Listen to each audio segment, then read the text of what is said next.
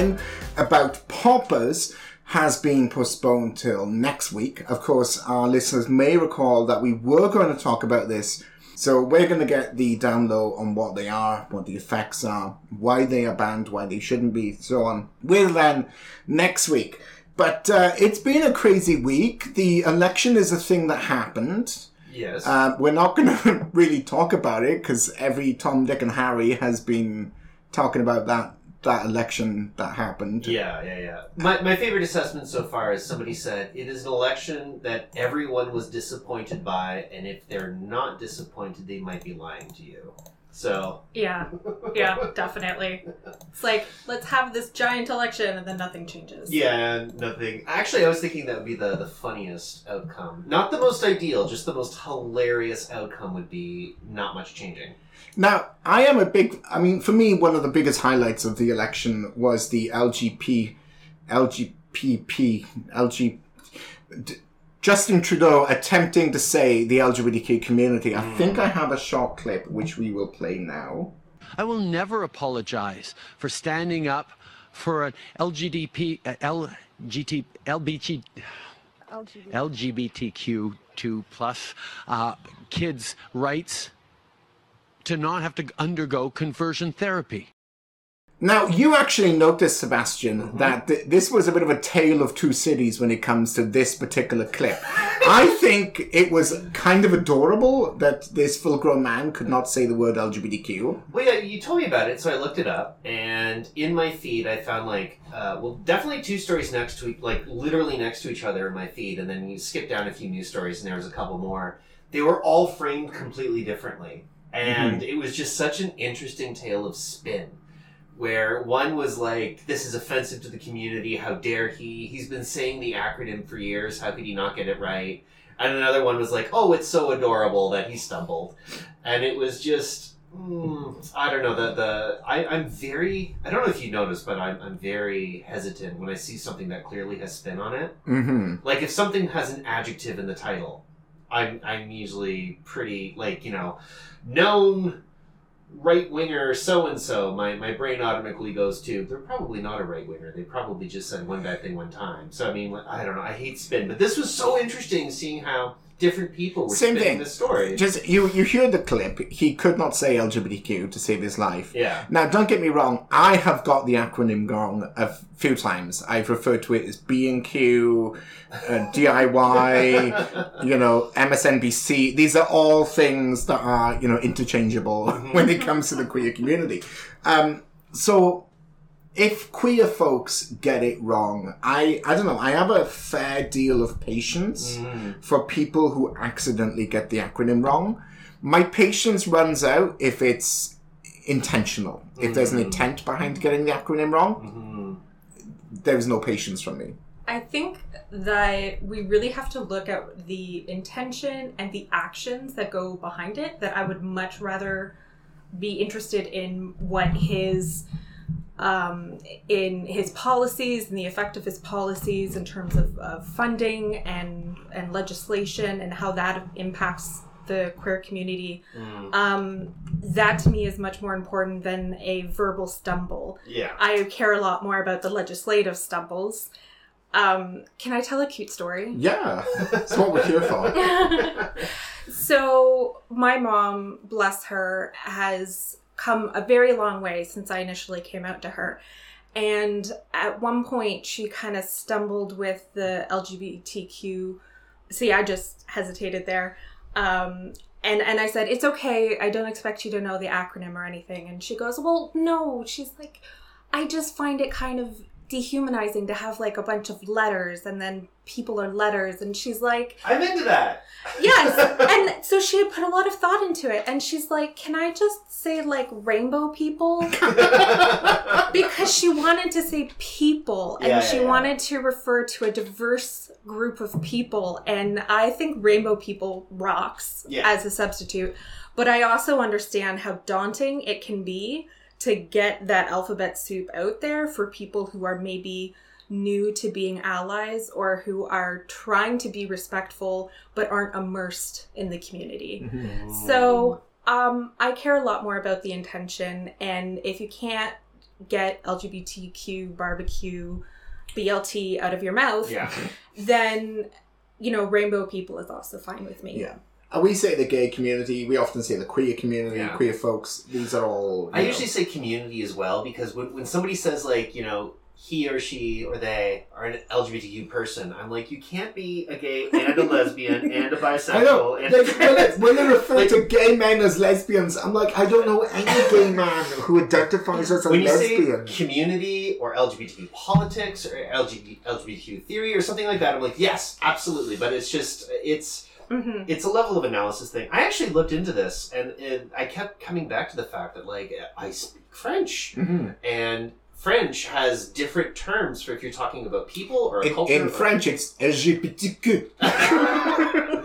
Actually, there is a huge debate in Quebec about the Q. They're like, Q, queer. What is that in French? Un queer. Like, what is that? That means nothing. Je suis un queer. So they're like, is this just like neo-colonialism that the Anglos are forcing their words on us? Can we come up with a French word? We actually had somebody come up. Allosexual. Yeah, yeah allosexuel. We had a guest. Was it like five years ago? It Six years ago? ago, Yeah. yeah. A, a distinctly Quebecois term for that Yeah, identity. well, Yeah. uh, Franco-Canadian because they're Mhm. using it in Ontario, Windsor, Welland, all that kind of thing. But yeah, the, the my trick is I just treat LGBTQ as a foreign word that I memorized phonetically. yes. So like LG is like one word, and then BT is another word, and then Q is the suffix. So LGBTQ, just treat it as one word. yeah. And if which screwed me up a few years ago, and we had to switch the order of all the letters and Oh yeah, when when I first started working, you know, full time with real jobs, I worked for the GLBT liaison committee. Yeah. There was no Q. The L hadn't swapped around. yeah, You know, there's a couple of different debates. You know, a lot of people say that the L and the G was a result of the feminist movement.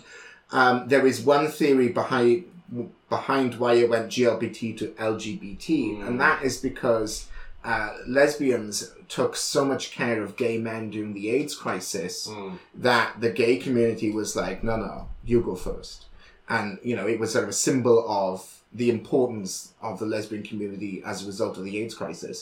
Um, because very often gay men were completely ostracized and, and left with nobody, and, and lesbian folk really came together around that. Uh, But I mean, you know, just this week on Crave, we're not sponsored by Crave, but I'm happy to take their money. Uh, this week on Crave, you, RuPaul's Drag Race UK um, has, you know, launched their new season, and Victoria Scone, which I think is a great name, although Victoria Sponge must have been taken.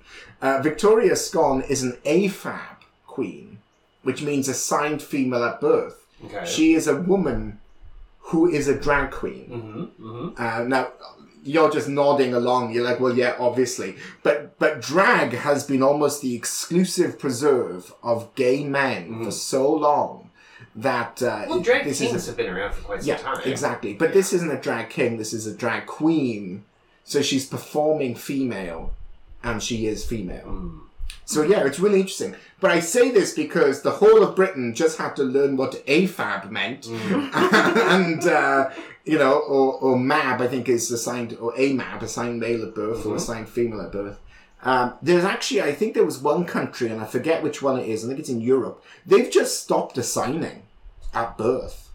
They're just like, unless it's necessary, let's just leave it there Hmm. because there is so much hassle, particularly for trans and intersex folks, to undo or redo or what have Yeah. you, um, that they're just not having it there. Well, I mean, a, a stance I keep coming back to is uh, um, birth certificates can be one of two things, and in many cases they're both at the same time, which is problematic. And the the one is a document of citizenship. You know, welcome to the world. You are now a Canadian on account of being born on Canadian soil.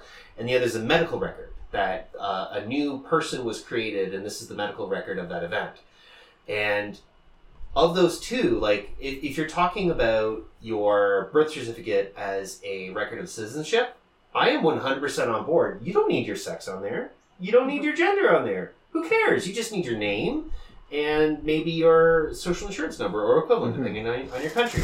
Medical record appears to be male, appears to be female. We did genetic testing. We blah, blah, blah, blah. There could be stuff for that that comes out later on, and I think there's more of a debate there. But for the the citizenship one, like I don't care. Get that off of there. Yeah, exactly. But most places the record is the same for both, and I Mm. think that's when we run into issues. And if we separated them, it would be less of a hassle.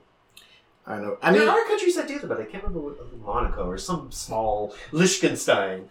I, I remember actually. I think it was you had that, that you had you wanted to change your name.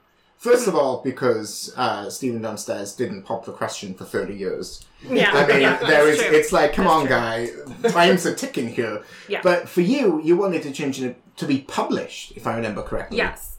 So um, I wanted to take his last name before we got engaged, before we got married. Um, and so for, I, I didn't do it officially until we got married, but um, just for publication's sake. And I remember I was going to publish and I asked my co-authors, I'm like, is it okay if I publish under this name that is not legally mine? And they're like, who, who gives a hoot? I'm trying not to swear. Um, but but they were like, people do it all the time. Don't worry A about nom it. de plume. Yeah. Yeah. But the the thing is that with my maiden name, there are eight million of us in the Mm. world. Um, I am the only Heather Van Zulen on the internet. Yeah, which is great. Yeah. Yes. So you can. Everyone is now googling you to uh, to find you. It's interesting that I was reading uh, earlier today, and we're going to be talking about the 1200s in just a little bit. But uh, I was reading about uh, ap Griffith, who was uh, the last Welsh prince Mhm. in the 1200s, and uh, he tried to marry um, the the sister of the Duke of Plantagenet Oh yes. in uh, in France, Oh, yes. and of course you are of the plants. Yes, I'm a, So- am a branch family of the family. Like, if you read about the War of the Roses and you hear about all these like provincial families in France that were sending money over because they didn't want to get involved, but they're kind of curious to see who would, who would win. Like, I am descended from one of those families. Yeah. Interestingly enough, the chicken that we're going to be having in about you know an hour was also from the plant chicken farm. So I don't know if there's a relation there, but who knows? Now, Not uh, to say that I'm a big fancy prince or something. I'm like a baron, not like a duke or something. Yeah, Like I'm not yeah. descended from high royalty, from like somebody who had land. So, Mhm. but yeah. So the, uh, the just before we move away from our, our Canadian stories, I did want to mention one pretty neat story. We will hopefully get an interview with uh, Blake Desjardins and, uh, and and get uh, his take. But Blake Desjardins uh, won the uh, Edmonton Griesbach seat in in Edmonton. It was one of the big. I say one of the big, one of the only upsets in uh, in the in the uh, election that just happened. It Uh-huh. was also one of the only things that did happen. Uh-huh. So it's easy to, to jump out. So the Conservatives uh, lost the seat by about 1,400 votes, give or take. And uh, MP Blake Desjardins uh, won it for the NDP. But MP uh, Blake Desjardins is the first two-spirited member of parliament to be elected. So that is fantastic news. And honestly, from what I've seen of Blake Desjardins, um, really has his uh, ear to the ground in terms of what the people in that community really want.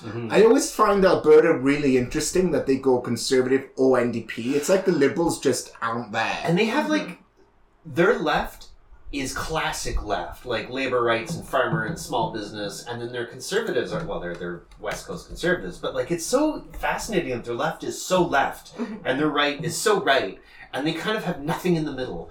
Uh, or if they do, they, they never get into office. It's it's a fascinating part of the country for sure. And the only exception, and it just occurred to me, was Randy Boissonnault. Now, folks may remember Randy Boissonnault as the first LGBTQ secretariat, Mm-hmm. uh, secretary, not because he's not a whole terriat, he was just the secretary. Secretary of the office, yeah. Yeah, yeah.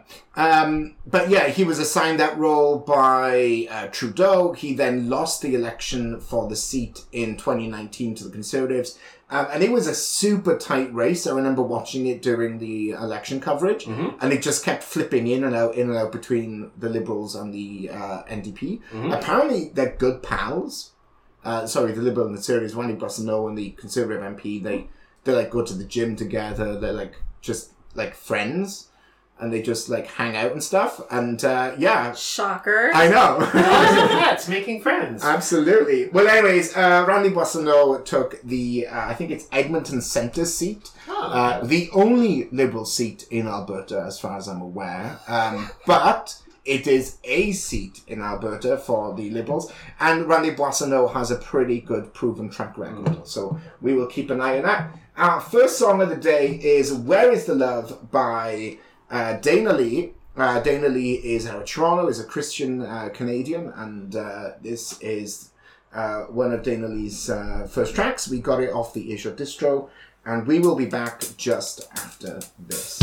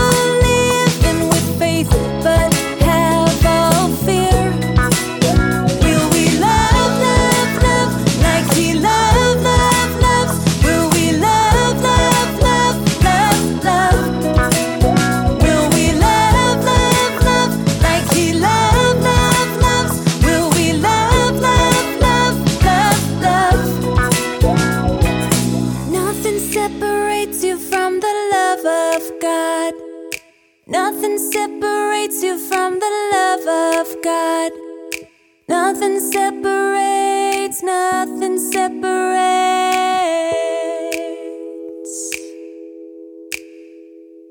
Nothing separates.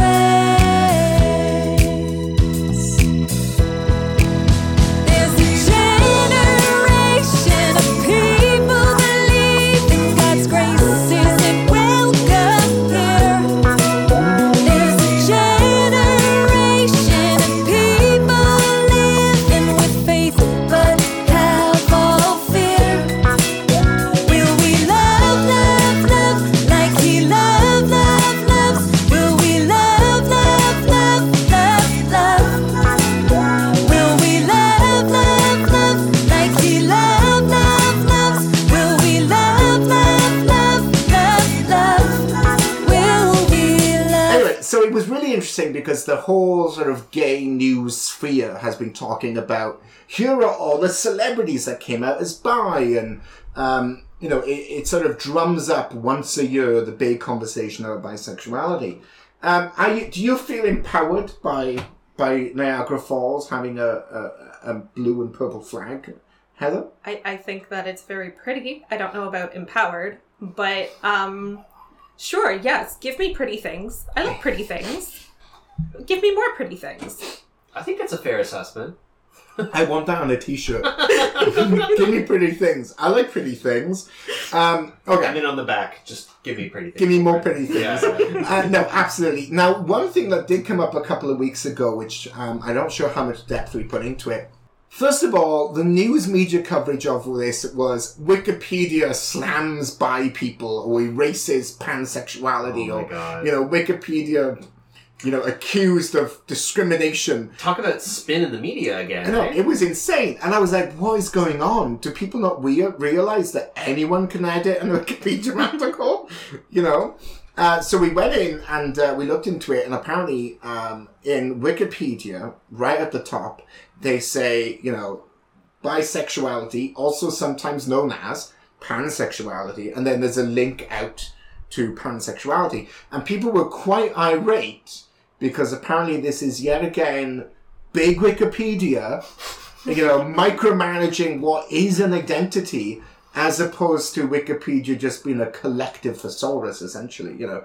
I mean, So, as opposed yeah. to like Urban Dictionary or Tumblr Yeah, de- declaring what everything is, like it's the same difference. absolutely. I have literally given a talk to a sexuality studies course, and I mentioned pansexual, and someone's like, What's the, the actual definition of pansexual? And I hesitated, and I was like, Well, like any new term, there are multiple definitions, and it's constantly evolving. Yeah. And that was basically my answer, was that I could give an answer, but it might actually change within two years. Or it might be already out of date. Mm. Yeah. Yeah. So, for our listening audience who are thinking, how can you be sexually attracted to pans? Yeah. Let's explain the term in a way that won't upset Wikipedia readers Or Greek mythologists. or Greek mythologists.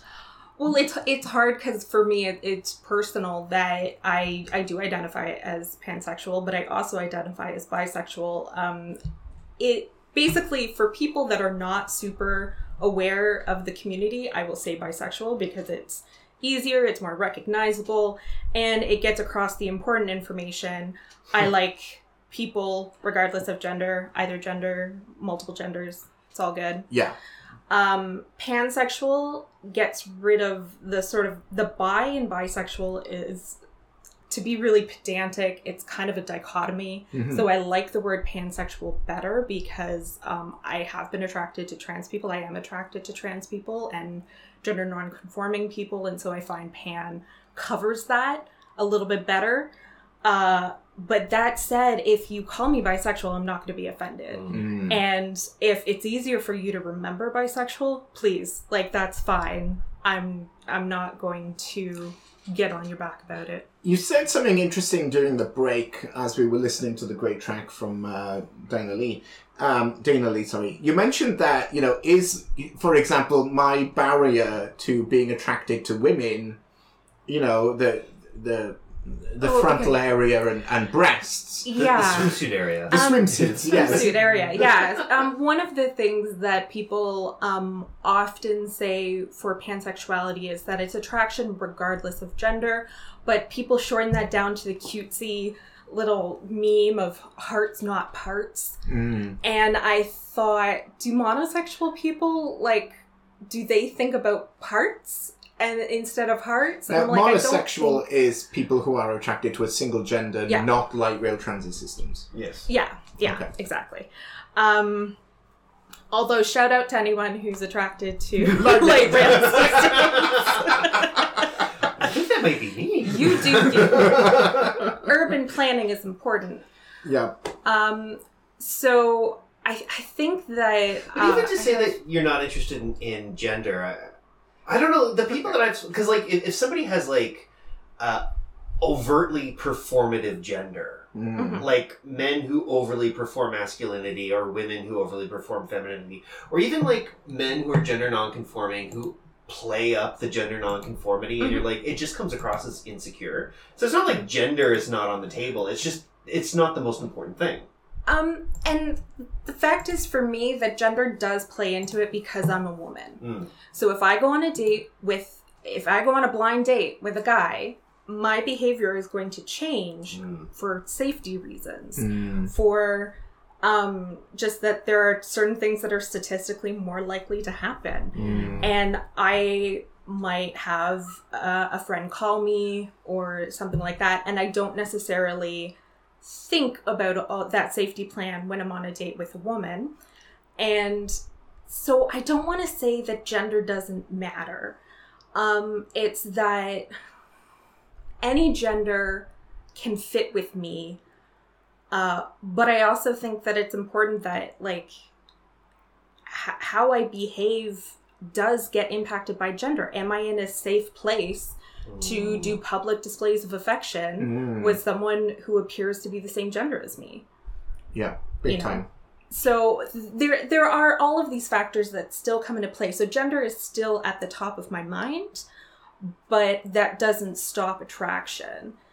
But then again, if I say it that way, is is the reverse like um for for you Luke, you're gay. Mhm. Uh, you are I'm a card carrying homosexual. Yes, yes, yes, and you're very very very gay. I'm pretty gay. Yeah, Yeah. yeah, pretty gay. Yeah. So I don't think that for you that you go around and say, well, you know, um, I would be attracted to this woman except for the fact that Now she has. I have I have a story myself. Now there have been, I think me and Jake differ on this. Okay. Me and Jake had a menage a trois, which I will not break down for our audience.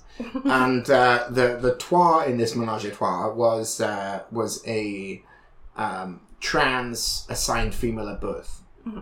And I will tell you that for me, it was more of the case of panic. I don't know what I'm doing. It was like, I don't know, I don't know, what am I doing? Oh my god, what am I doing? Oh my god, oh my god. And in all fairness, this particular individual um, had for the longest time been a lesbian, so also did not know what they were doing. It was just an awkward mess. And my poor Jake was like, why am I in this room? so it was just, uh, it was a mess. But for me, the anatomy To be fair to Jake, he says that in most situations. he says that in most rooms, Yeah. unless there's a bed where he can nap. Um, but yeah, you're right. He says that in most rooms. So we were in this in this situation, but for me, it was I was certainly attracted to their personality, to their facial features, um, that sort of tomboyish look, um, that sort of androgynous look more than anything. Um, but when it comes to the the pieces of the puzzle, I'm like square peg and round holes, square pegs, square holes.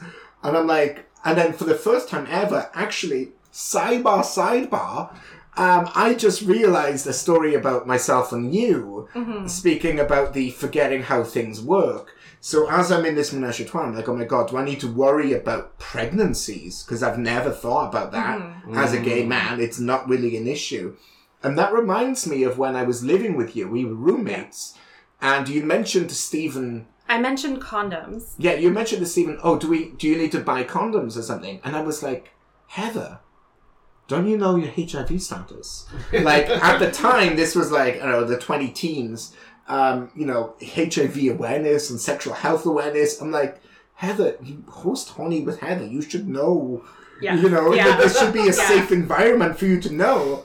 And uh, if I remember, your your response to me was babies. and as a gay man, I had forgotten that they are a thing that happens if uh, if, Yeah. if steps aren't taken. Did- I, I think first conversation I remember having with you was about IUDs. Yes, And you said that I was more informed than like nurses that you've spoken to. Probably.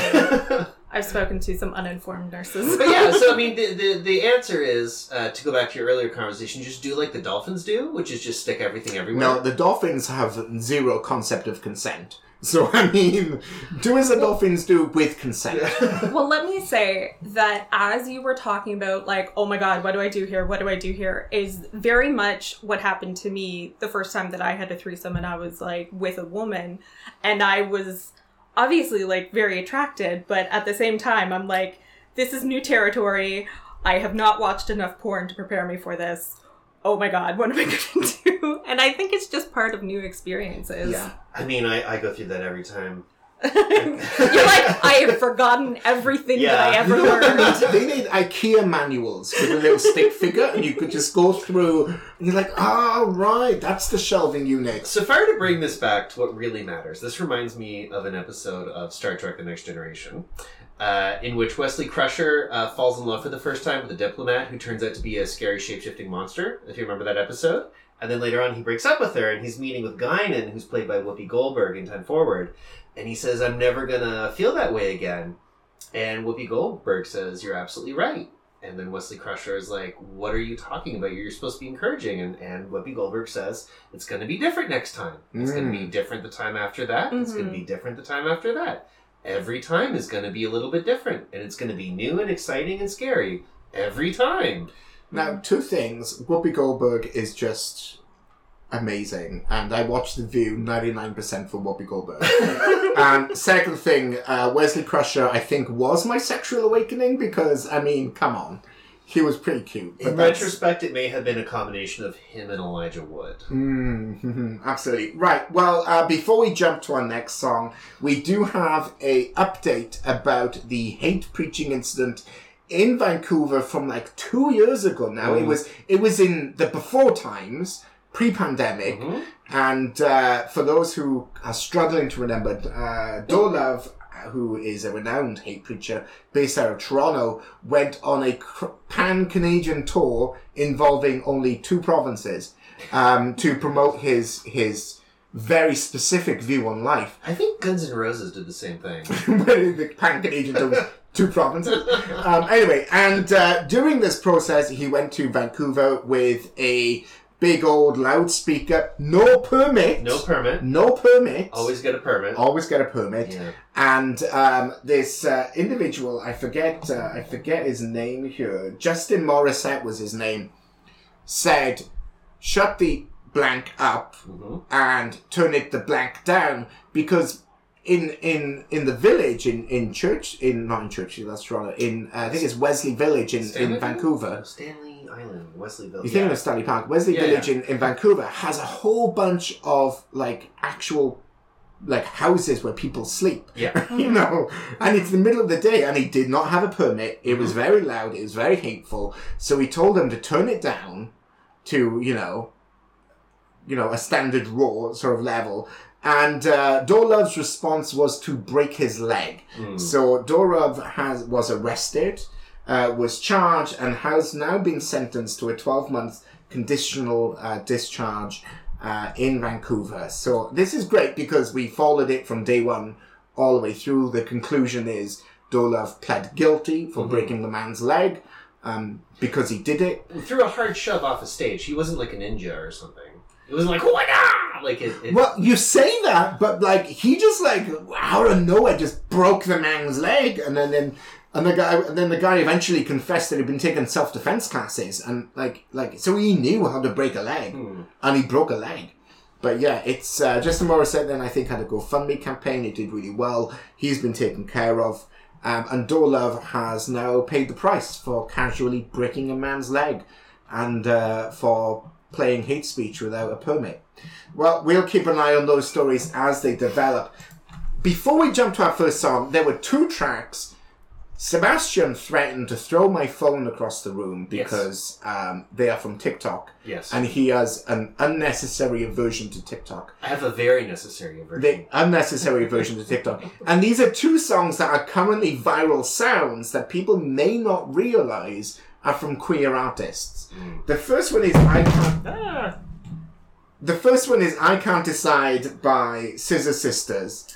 And uh, in it, I think people are lip syncing the I Can't Decide If You Should Live or Die to get a sense of how evil you can lip sync it.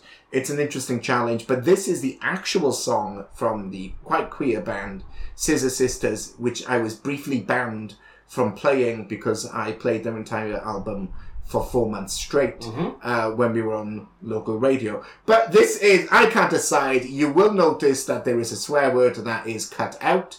That is so that we can get it through the watershed. And we will be back just after this. It's not easy having yourself a good time.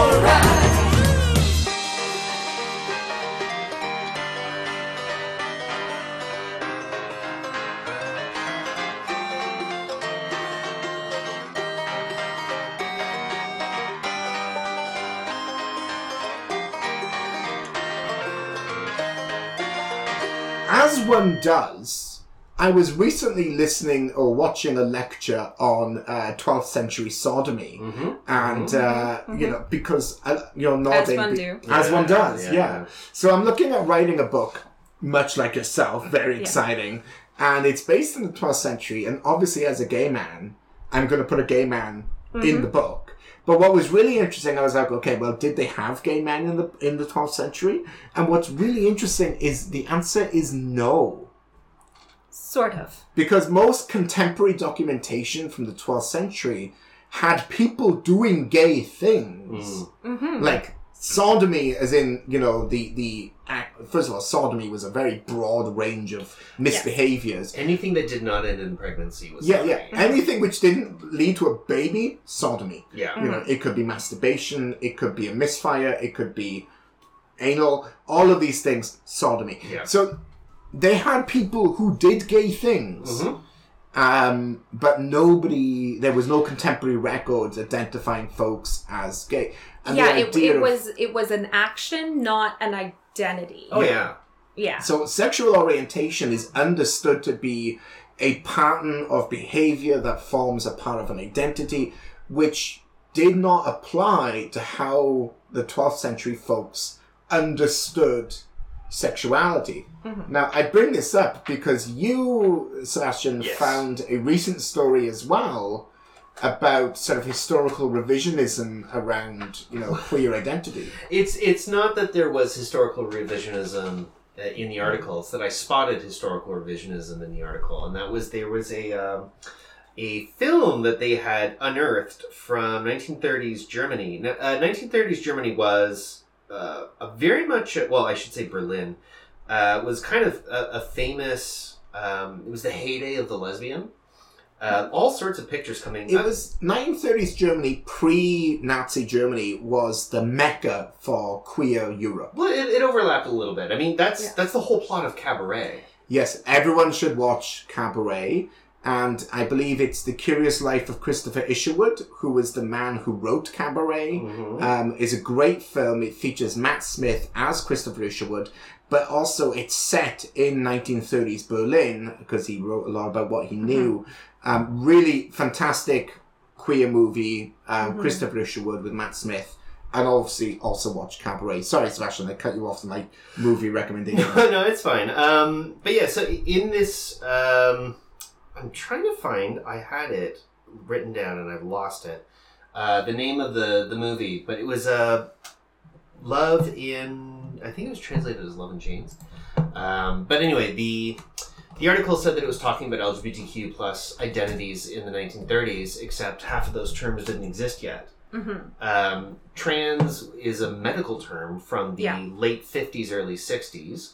Mhm. It wasn't really adapted as an identity until the 80s, maybe? It depends on who you ask. There's d- different answers to that. Queer was a, uh, it came out of the punk movement in the early 80s, and it's partly attributed to Bruce LaBruce, who's a music writer from Toronto, who wanted to talk about uh, uh, uh, uh, they're all no no words you can't say on the radio. D word punk for the ladies and F rock for the gents, Mhm. which was uh, uh, basically the punk scene in, in Toronto. And he wanted to talk about both of them at the same time because the, the gay and the lesbian punk scene in Toronto in the 80s was pretty wild. So he just called them the queercore scene, and that's kind of what led to a whole bunch of other. Anyway.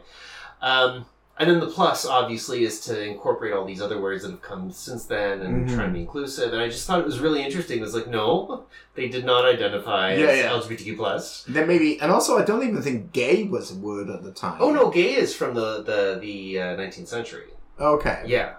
Um, Well, because another aspect of this is the is the medicalization of of homosexuality, where Yeah. before homosexuality, like you you could do the deed, but that wasn't who you were Yeah. as a person. And so then, uh, late 1800s, early 1900s, you have this um, sexology revolution, Mhm. and um, that included uh, Germany mhm. and you had um, these psychiatrists that were writing about sexual deviancy and so um, the psychiatrist as much as it was kind of stigmatizing in the sense that you're writing about deviancy it was actually quite um, a, a move forward saying actually these people have uh, the, these people deserve sympathy and they deserve um, love and respect just as much as other people. It's just that they are that they're different, Mm. and Yeah. that it created um, rather than a criminal attitude, you took a medical attitude Yeah. towards it.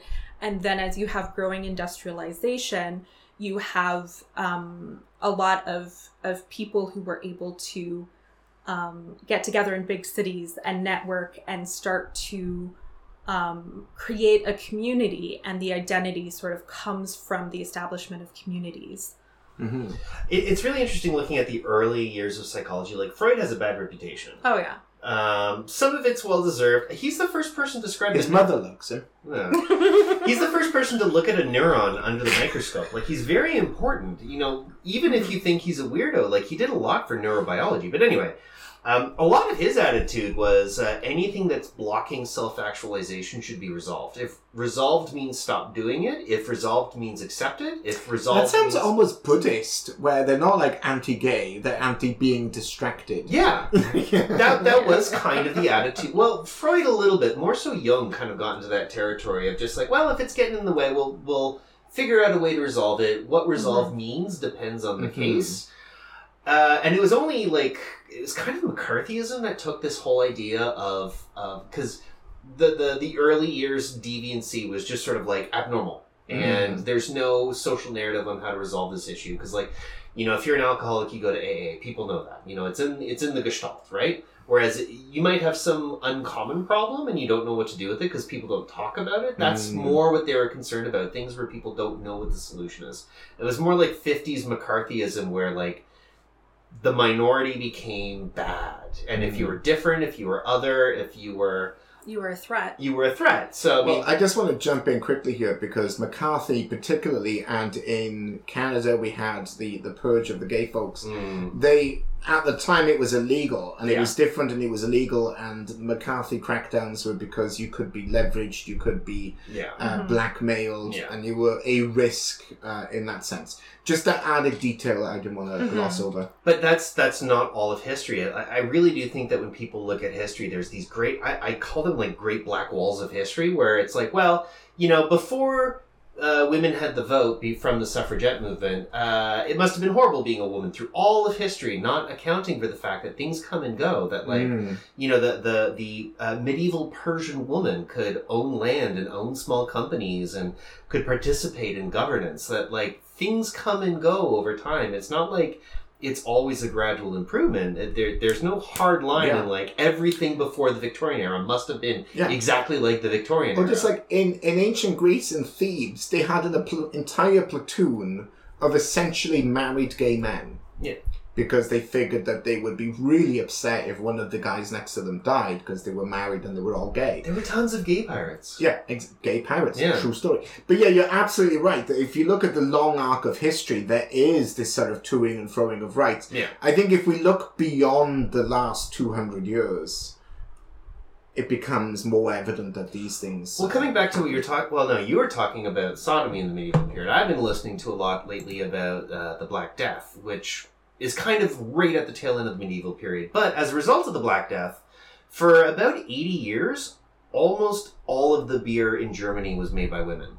That, like, fermentation was just taken over by women. A third of the population died. You know, there, you can't have people not working. Everybody participated in the labor market. And, and for some reason, pickles, cheese, beer, wine, all fermentation was taken over by women. Obviously, there's going to be a few monasteries here and there. You're going to Mhm. have a few like bored monks who make wine because you can't have a monopoly on anything when there's monks around. You, you need to do something other than pray 24 hours a day, and wine helps pass the time. And growing watermelons. I don't know why, but melons are associated with monasteries. But anyway, um, so these weird periods of history where, like, yeah, no, it was it was great to be a woman so long as you survived the Black Death. You know, you had a 20, 30 year period where it was great to be a German woman. But, you know, it's, I don't know, it's kind of complicated. So this movie coming out sort of reminds people, uh, actually, what was the name again? It was a German name. Well, Laws of Love is the, the translation. Um, but German cinema was not quite as big as French cinema at the time. Uh, oh, Gesetze der Liebe. That's some good German. Yeah, thank you. Um, that you know things were actually kind of on the up and up for It was released in 1927. I think we'd said the 30s, and I think it's notable because it was one of the first queer films, if not the first. okay. Because of course, filmography, you know, quite a recent invention. Oh yeah. Well, I mean, there was a lot of hints dropped in. Um, I think I've seen all of Mae West's movies, and they dropped a lot of hints in there. I love Mae West, but anyway, it's the gayest thing about me by far is my love of Mae West. Um, so i i- it's kind of interesting seeing them unearth a lot of these things, and, and just this this you know notion of the historical context of some of these things, and how people talk about uh, LGBTQ history using modern LGBTQ terms, Yeah. even though most of those terms weren't around until like Well, I've got maybe the, the kicker on this one. I was reading. Whoops! I dropped my pen. I was reading the story about uh, petroglyphs in Xinjiang in China, the Mhm. northeastern China. There is a very specific name for these petroglyphs, which I'm not going to try and say Mhm. because it is over a dozen letters long in Chinese, and I don't want to insult any Chinese listeners. Mm. However, in Xinjiang in China, these are these petroglyphs that are three and a half, four thousand years old, and they depict quite raunchy scenes. Mhm. They are reported to be the world's oldest pornography, being three and a half, four thousand years old. Okay. You know, Jesus wasn't even a glint in God's eye at the What about all time. those was- little uh, fat Venus statues? Do they count? I don't know that they count as porn. No, they were They were depictions considered of the goddess. though. Yeah, but they were a depiction of the goddess, Okay. as opposed to petroglyph, petroglyphs. What are they called? Petroglyphs. Petroglyphs. Literally stone writing. Yeah, Yeah. with like intercourse depicted. Okay. So a bit more on the nose. Mm-hmm. Yeah. Um, it, it, but what's really interesting is apparently researchers have decided that they depict trans people because they have these petroglyphs and other petroglyphs, Mhm. not just this particular one. And in other ones, before they found this one, they were clearly able to identify skinny legs being male because there was a penis drawn on it. And, you know, the women didn't have a penis but had curvy legs. So they're like, okay, that's the woman petroglyph, the male petroglyph. But in these ones, there's a there's a bit of all of it happening. It's all going on. There are two males doing their things. There are, uh, you know, uh, so-called trans petroglyphs in there, and I say so-called because, and we find this. I think we also found it with some um, cave paintings in France a couple of weeks ago, where no, it wasn't cave paintings. It was a buried Viking body. Now I'm thinking about it, where they're like, well. What do we do? Are they trans? Mm. Which we've discussed it being a term that's quite recently invented. Well, there's also no transitioning yet. So, yeah, Yeah. Uh, is uh, or are these folks intersex because it's a biological phenomena that does happen in one every ten thousand people? A lot of mythologies also have characters that have various parts. hmm uh, sort of a grab bag. Um, Yeah.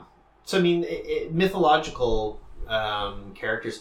Sometimes it's the classic, you know, Greek monsters. You know, the, your your manticores and all that. They're a, a mishmash of parts to show nature and chaos. And other times, it's supposed to show some kind of new harmony that we don't understand yet. So like that that's what the satyr, like the pan kind of Yeah. creature, is supposed to be. Of like, you know, half person, half goat, and that's supposed to represent something perfect that humanity can't understand. So I mean, mythology and symbolism and things that you don't find typically in nature, uh, they're often sort of symbolic of more abstract concepts. So I mean, I, I don't.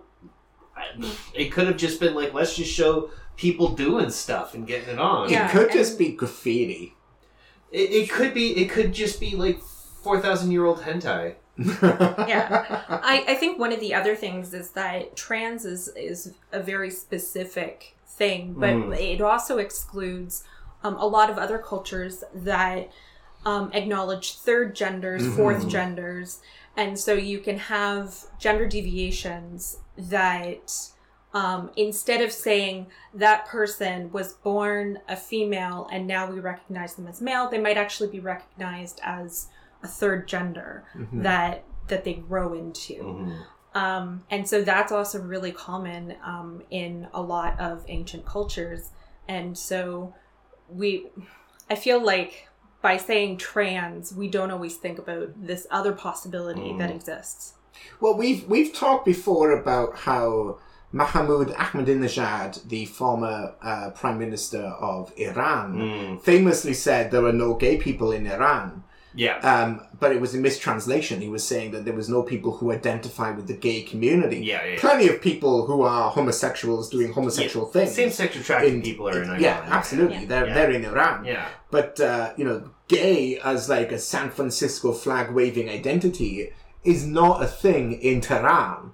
And I think you're what you're spot on, and we see that with some cultures that have been able to hold on to those more ancient roots. Mm. So there are some indigenous nations that still have uh, concepts of third and fourth gender, and in India in particular, they have Some of them a are coming that. back. Um, Absolutely. Lithuania and Norway are both having, um, actually Iceland too, are having movements to go back to their pre-Christian uh, belief systems. A lot of them are trying to avoid the term religion because religion has a very specific Mm. meaning. So they're saying belief system because they're not building temples or anything. But uh, yeah, there- there, there's this interesting sort of return to to pre-Christian indigenous uh, religion, and in Europe as well. It, it's not just a thing that's happening in North America and Africa and Southeast Asia. Like it's sort of across the globe. People are sort of looking at, you know, well, what did they do three thousand years ago? And some of it's being um, reconstructed. So like Wiccanism is sort of a reconstruct, well, pseudo reconstruction, and other times they're like, no, no, we still believe this in the background.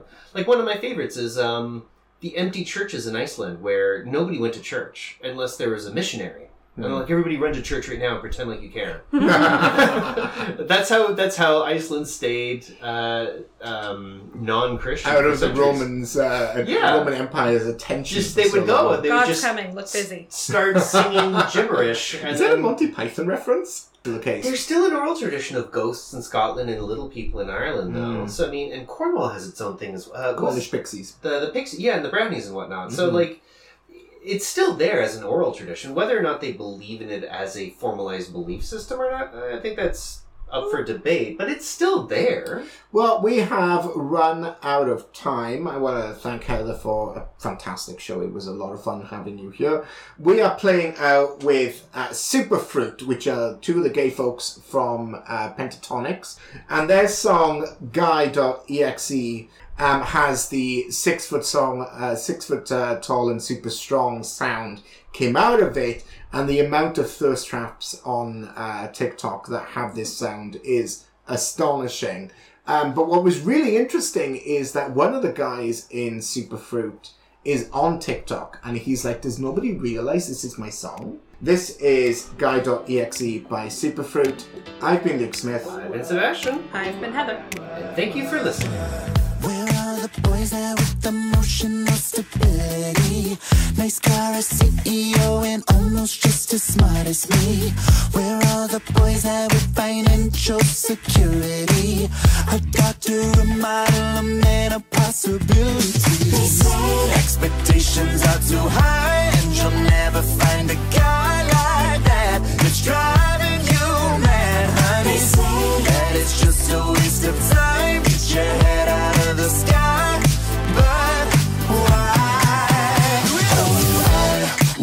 Could synthesize a picture perfect guy. Oh, why? Oh, why? Six feet tall and super strong. We always get along.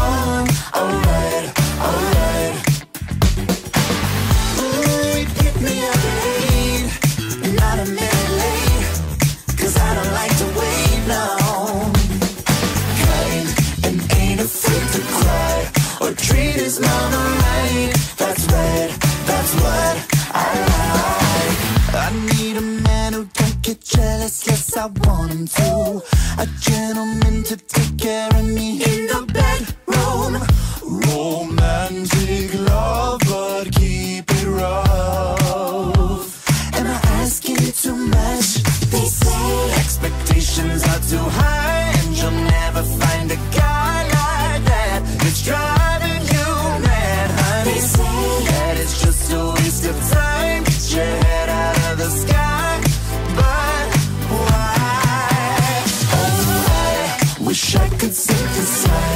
a picture